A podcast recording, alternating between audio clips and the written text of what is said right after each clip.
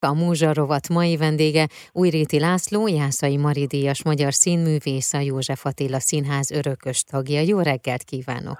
Kezdjük sokan, jó reggelt a hallgatóknak is. A Magyar Teátrumi Társaság életműdíját 2021-ben Újréti Lászlónak ítélték oda, és ez adja a beszélgetésünk apropóját is, amihez először is szeretnék gratulálni. Nagyon szépen köszönöm. Mennyire érte meglepetésként? Meglepetésként ért. Minden díj tulajdonképpen jól esik az embernek, mert hát az valamennyire a eddigi munkáját, eddigi éveit, eddigi életútját, ha már ilyen nagy szavakkal használjunk, valamennyire minősíti.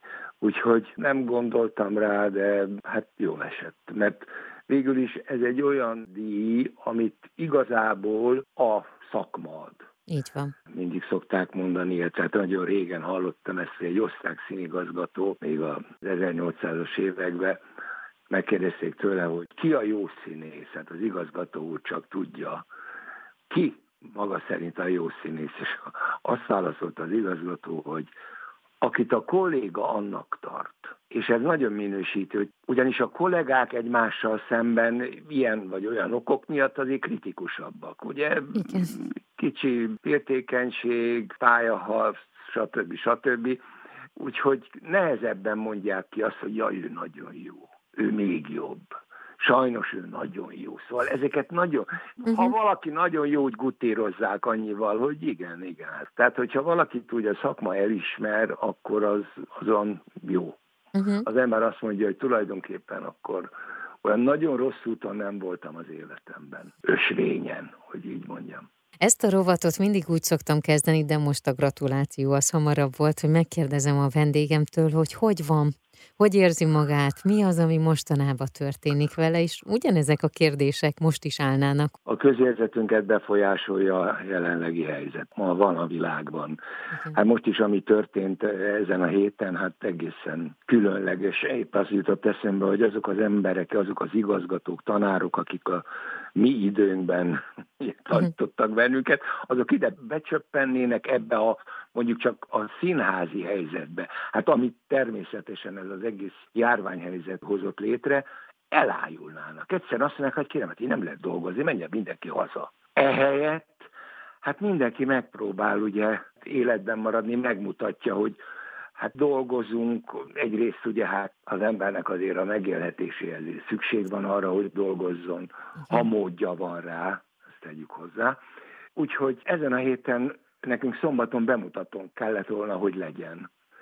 És a múlt hét végén, már pénteken olyan katasztrofálissá vált a helyzet, Spirónak az Impostorok című darabját próbáljuk, elég nagy személyzetű darab, és tulajdonképpen hát jóformán az egész társulat ott áll végig egyfolytában a színpadon. Kulminálódott a helyzet, azt mondták, az, az, az koronavírusos lett, az, az most már visszajöhet, de most megint valaki elment tesztre.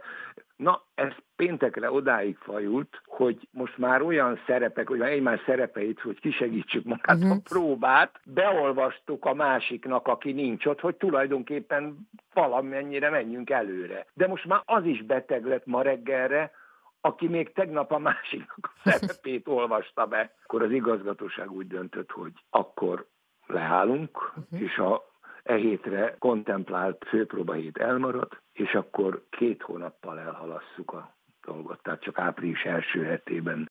Én nekem emiatt az elmaradások miatt, amit ez az elmúlt másfél, most már két év produkált, olyan dolgok volt, hogy volt, amit háromszor kezdtünk el próbálni. Júniustól uh-huh annyira összetorlódtak a elkezdett bevállalt feladataim, nem csak a színházamban, hanem máshol is, hogy tulajdonképpen most értem volna a végére. Tehát most fejeztem volna be január végén azt, amiket eddig fölvállaltam, és meg kellett volna csinálnom.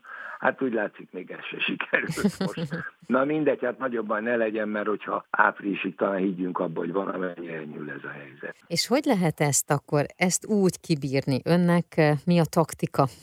Van-e taktika arra, hogy hogy lehet erre felkészülni, vagy a, a mindennapokban ezt úgy megélni, hogy nem mondjuk veszteségként, és ehhez alkalmazkodni, hogy, hogy mindig rögtön reagálni arra, ami éppen aznap van? Nincs más lehetőség. A nyugodt fejjel egyszerűen azt kell tudomásul venni, hogy ez van, vigyázni kell, lehetőleg nem kerülni olyan helyzetbe, bár elkerülhetetlen. Semmi hisztéria, az biztos, semmi uh-huh. hisztéria. Mindent nagyon okosan, konstruktívan kell elfogadni. Hát nekünk eddig úgy sikerült. Uh-huh. Ez akkor De maradjon ne. is így.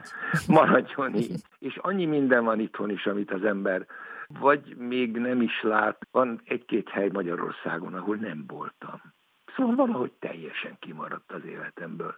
Mi Úgyhogy, hát például két-három évvel ezelőtt nem is tudom, valahol láttam egy ilyen program műsort, azt hiszem valamelyik tévéadón, villány és környéke. Például én Pécset, az volt a legdéli, de ott is talán valami színházi előadást néztem egyszer, és akkor ott sétáltam egyet a városba. Én nem voltam soha ott. És hát villány, villányi borvidék, és akkor elmentünk oda, és isteni volt. Uh-huh. Isteni volt. Hát most ilyen, most meg még közelebb célok, hogy okvetlenül el akarok menni a, ezt a zeneházát megnézni. Igen. Meg nagyon szeretném megnézni ezt a tavaly átadott Komáromi várnegyedet, amit uh-huh. Iparművészeti Múzeum lett, ugye azt hiszem ott rendeztek be egy Igen. csodakiállítást. Ilyeneket próbálunk uh-huh. nyárra majd összegyűjteni, aztán a színház, hát én ugye egy szavam nem lehet, mert koromhoz, meg igen. képességeimhez, mondjam szép szóval. Főleg az utóbbi 10-12 évben én mindent megkaptam, úgyhogy ma is tulajdonképpen hat színdarabba játszom. Hatba. Igen. Igen, ezt megnéztem. Úgyhogy... Artul Miller alkú, a királybeszéde, a szálakakuk fészkére, az Igen. egy szoknya, egy nadrág, és a nagy vizit, én ezt láttam még. És aztán igen, majd jön az hát imposztor. Jön a, imposztor, igen. És hát ebből ugye az nagy öröm, ez az alkú, az nagy ajándék, és ezt tíz éve játszok már száz előadás körül van. Egy történetet mondhatok erről? Igen, igen, köszönöm. Egy kolléganőm, aki asszisztens a színházban, ő neki a férje az Angliában él. És akkor volt öt napuk, kimennek oda a testvéréhez. És azt mondja, képzeld el, hogy mentünk a szóba, sétáltunk, és egyszer csak látjuk, hogy óriási vizével az egyik Szokó színház hirdeti az alkut. És ki játsza az alkú főszerepét? A David Susád, aki a Poárót játsza. A Poáró sorozatból uh-huh. ismerjük mi. És hát mentek, hogy megnézzék. Jó, szereztek is jegyet, és akkor hazajött, és akkor mondta nekem, hogy képzeld el, hogy a David Susárral láttuk alkut, és hát ő játszotta a becsőst, amit hát itt te játszol. És mondom, és, és, Igen. milyen volt? Azt mondja, nincs szégyelni valód. Mondom, ezt hogy értsem? Azt mondja, úgy. Nagyon jó volt a Péter, egészen másképp játsza, mint te. Hm? Egészen más, de azt mondja, nincs szégyelni valód. Hát mondom, nagyon köszönöm, jól esett. hát akkor ez maradjon is így, és még eh, én nagyon-nagyon jó egészséget és további sok szerepet kívánok, olyanokat, amelyekre a leginkább vágyik, ha még van ilyen, és hogy olyan, olyan dolgok történjenek, amit, amit csak szeretne. Hát remélem, és nagyon köszönöm. A Múzsarovat mai vendége Újréti László, Jászai Mari díjas magyar színművész volt, a József Attila Színház örökös tagja.